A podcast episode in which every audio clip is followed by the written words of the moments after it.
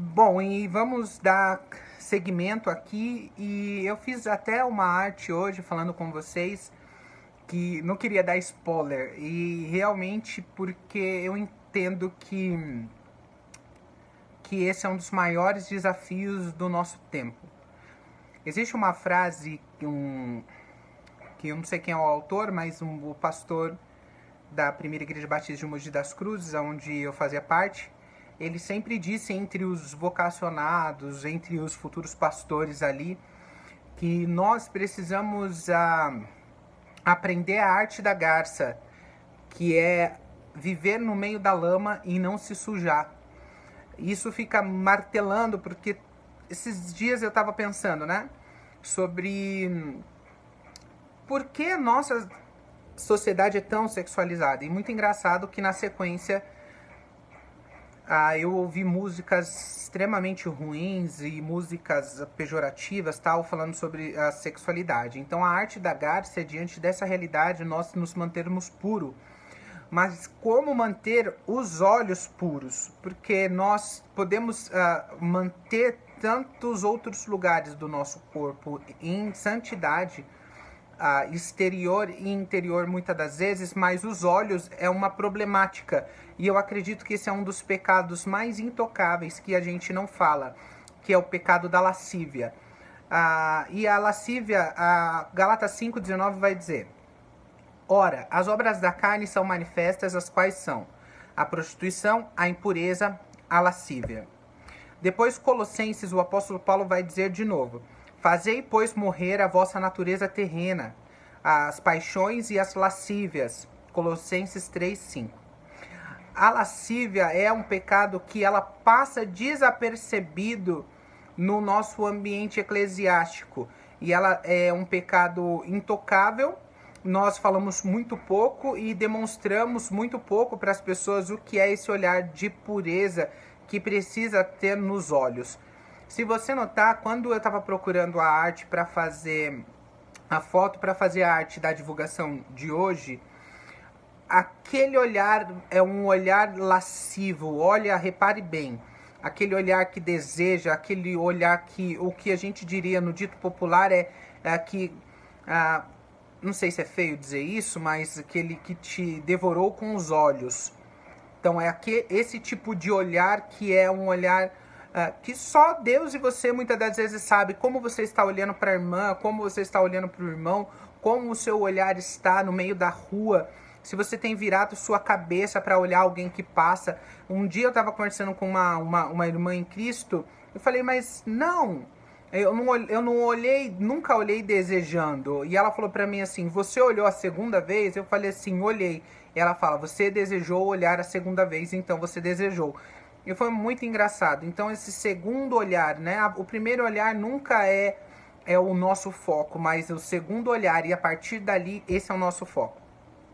Mas o que significa na prática, ah, e como nós encontramos isso na igreja e, esse, e isso sendo tão comum nos crentes? Bom, eu quero usar uma definição aqui para vocês, segundo o dicionário Aurélio: lascívia, sensualidade, lúbrica, desregrado, devasso, libertino, libertinagem, relativo ao prazer sexual, voluptuoso, que procura constantemente, sem pudor, satisfações sexuais, luxúrias. Eu, lendo a palavra, entendi que no latim essa palavra tem o mesmo significado de luxúria. E a gente está beirando mais uma vez mais um dos sete pecados capitais. Isso é muito evidente no, no público masculino. Nós entendemos que os homens, eles têm uma, um olhar diferenciado. As mulheres precisam ouvir ah, coisas que, lhes, que interessam a elas, e os homens só no, na comunicação visual já é capaz de criar uma multidão de fantasias na cabeça dos homens. E nós sabemos, até por conta de, do seu hormônio, do seu, daquilo que é natural do homem, isso aconteça. Mas não é porque é natural, é moral e, e puro. Não estou dizendo que isso seja, não, não seja natural sentir desejo. É Deus que fez isso. Só que o problema é a inclinação do nosso coração pecaminoso para os desejos lascivos, que são contra aquilo que Deus já deixou delimitado para as nossas vidas. Então é um olhar de santidade. Um olhar lascivo é aquele olhar que você desnuda a pessoa no primeiro olhar. Normalmente isso acontece muito com pessoas que são viciadas em pornografia, que não tem mais essa, essa noção de fantasia e realidade e acabam olhando para as pessoas dessa forma, já buscando uma forma de desnudá-las. Ah, e é tão, tão clássico nos nossos dias, porque tem entrado de uma forma tão natural hoje na vida dos crentes, sem que as pessoas deem conta que isso é uma falsa realidade. Essa daí é a sua natureza pecaminosa, que ela precisa ser abatida. E eu acredito, e estou junto com vocês, ah, que esse é um dos pecados mais difíceis a serem combatidos, porque ele requer disciplina, requer também que você sempre se coloque ah, diante de Deus todas as vezes que, que você olhar de forma indevida, clamando a Deus misericórdia e se arrependendo para que isso não germine em você e crie maiores problemas.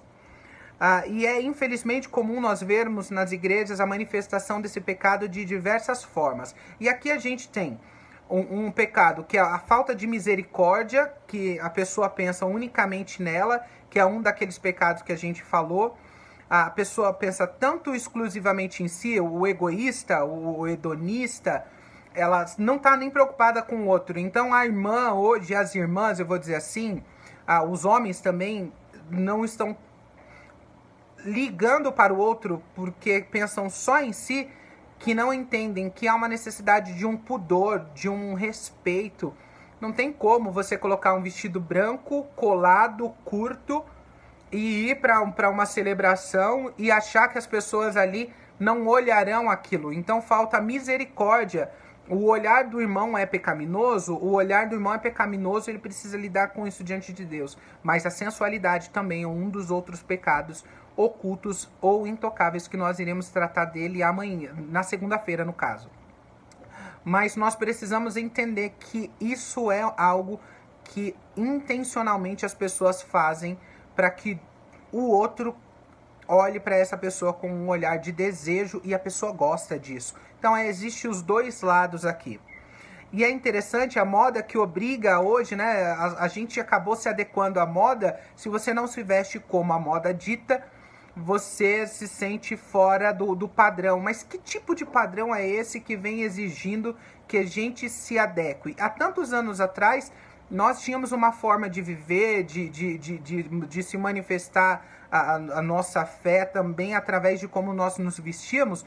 E isso foi rechaçado completamente hoje na, na pós-modernidade. Nós olhamos aquilo como religiosidade. Muitas das vezes é religiosidade, nós entendemos.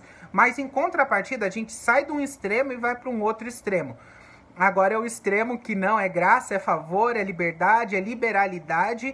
E aqui eu não tenho a misericórdia. O apóstolo Paulo está dizendo, você acredita que você deve comer carne? Coma, mas o seu irmão não come. Então você não vai comer carne na frente do seu irmão para que ele não se escandalize. Isso é amor. Agora não, nos nossos dias esse amor não significa, não tem valor. Porque não, o problema é dele, não é meu. Eu me visto como eu quero, meu corpo, minhas regras, né? Vocês conhecem essa frase. Então eu me faço como eu quero, porque o problema é dele. Onde que está aqui o amor, a graça e a misericórdia? Onde que está, diante dessa realidade, o nosso respeito e a nossa a negação do, de nós mesmos para que o outro consiga viver em paz? Uh, e é engraçado, né, que o apóstolo Paulo trabalha isso e a gente vê em tantos outros lugares essa manifestação. Onde nós estivermos, a gente vai ver que esse olhar lascivo, esse ambiente de lascívia, ele está sempre presente também. Nós entendemos também que, que nós precisamos evitar isso, com que os nossos olhos desejem além daquilo que é, daquilo que, que é possível biblicamente, claro, ah, que os nossos olhos não vão além disso. E para isso nós precisamos evitar, quanto possível, imagens, filmes e coisas que vão fazer com que nós nos alimentemos dessa, dessas imagens que vão fazer um, um conflito, uma guerra entre, entre a o nosso espírito e o nosso corpo. Nós estaremos potencializando essa guerra.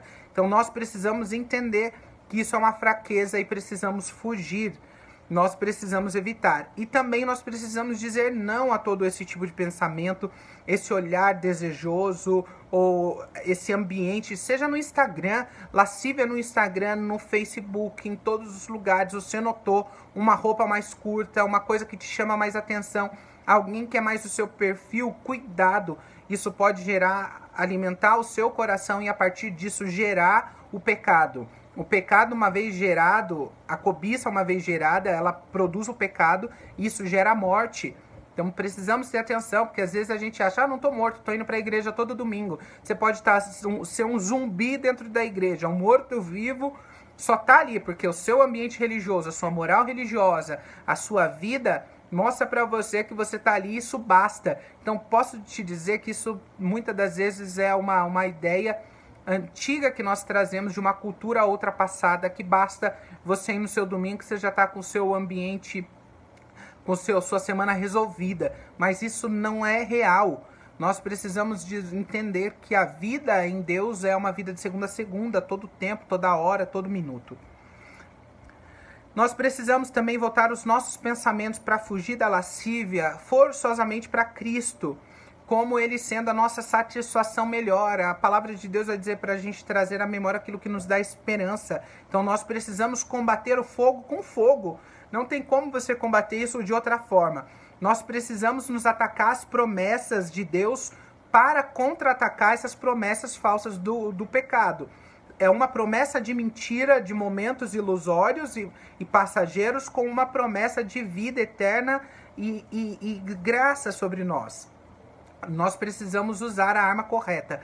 E qual é a arma que nós utilizamos para ataque? Mas muitas das vezes não damos conta ah, e, o quão importante é. São as escrituras. Jesus, quando está sendo tentado no deserto, o que, que o Satanás usa? A própria palavra contra Jesus. E Jesus usa a palavra ah, como arma de ataque. Então, nesses momentos de tentação, nesse momento de lascívia, de olhar impuro, nós precisamos renovar a nossa forma de pensar diante daquela realidade sem alimentar. Nós precisamos voltar o nosso pensamento para aquilo que é eterno, para aquilo que está no alto, né? Ele eleva os nossos pensamentos ao, ao alto. Nesse lugar a gente consegue rebater de uma forma melhor esses pensamentos e esses pecados. Porque o engano é vencido pela verdade, né? E a gente precisa ver que a ignorância, ela é vencida pelo conhecimento. E só assim nós vamos conseguir fazer essa, esse, contra, esse contraponto dessa tentação que é visível sempre, está aí com todas as pessoas, ninguém foge, todos nós, você ou eu, nós estamos diante dessa realidade nessa luta. Porque vemos coisa que nos atrai, que desejamos, mas que seguramente a palavra de Deus vai dizendo, se comerdes, morrereis. E isso daqui é o princípio, é o princípio dessa alimentação, né? Da, da gente ah, começar a olhar, desejar, cobiçar e praticar. É só o próximo passo. Precisamos numa, nos manter com firmeza a promessa e o deleite de Cristo em nossa mente, até que nós expulsemos essas imagens da nossa vida e olharmos fixamente para Jesus. Hebreus doze, dois vai dizer isso. Muitos fracassam nesse ponto de olhar para Jesus. E eles desistem porque acreditam que isso é um passo de mágica. Da noite para o dia, uh, não, mas isso aqui é uma mudança. Imagina, você consumiu vinte anos, vinte e cinco anos de, de indecência e você acha que da noite para o dia vai dar um reset no seu inconsciente, no seu cérebro, e você não vai mais ouvir nada, não vai mais pensar nada, não vai viver mais essa realidade.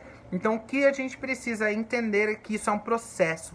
E nós precisamos apreciar uma satisfação interior, um crescimento, cultivar as nossas capacidades e o, de obter sempre o prazer em Cristo. Se Cristo for o prazer da nossa vida, nós não, não vamos querer viver outros tipos de prazeres que sejam momentâneos. A gente precisa entender que ele é a nossa satisfação e assim a gente foge dessa ociosidade que invade o nosso viver e acaba, de certa forma, nos destruindo de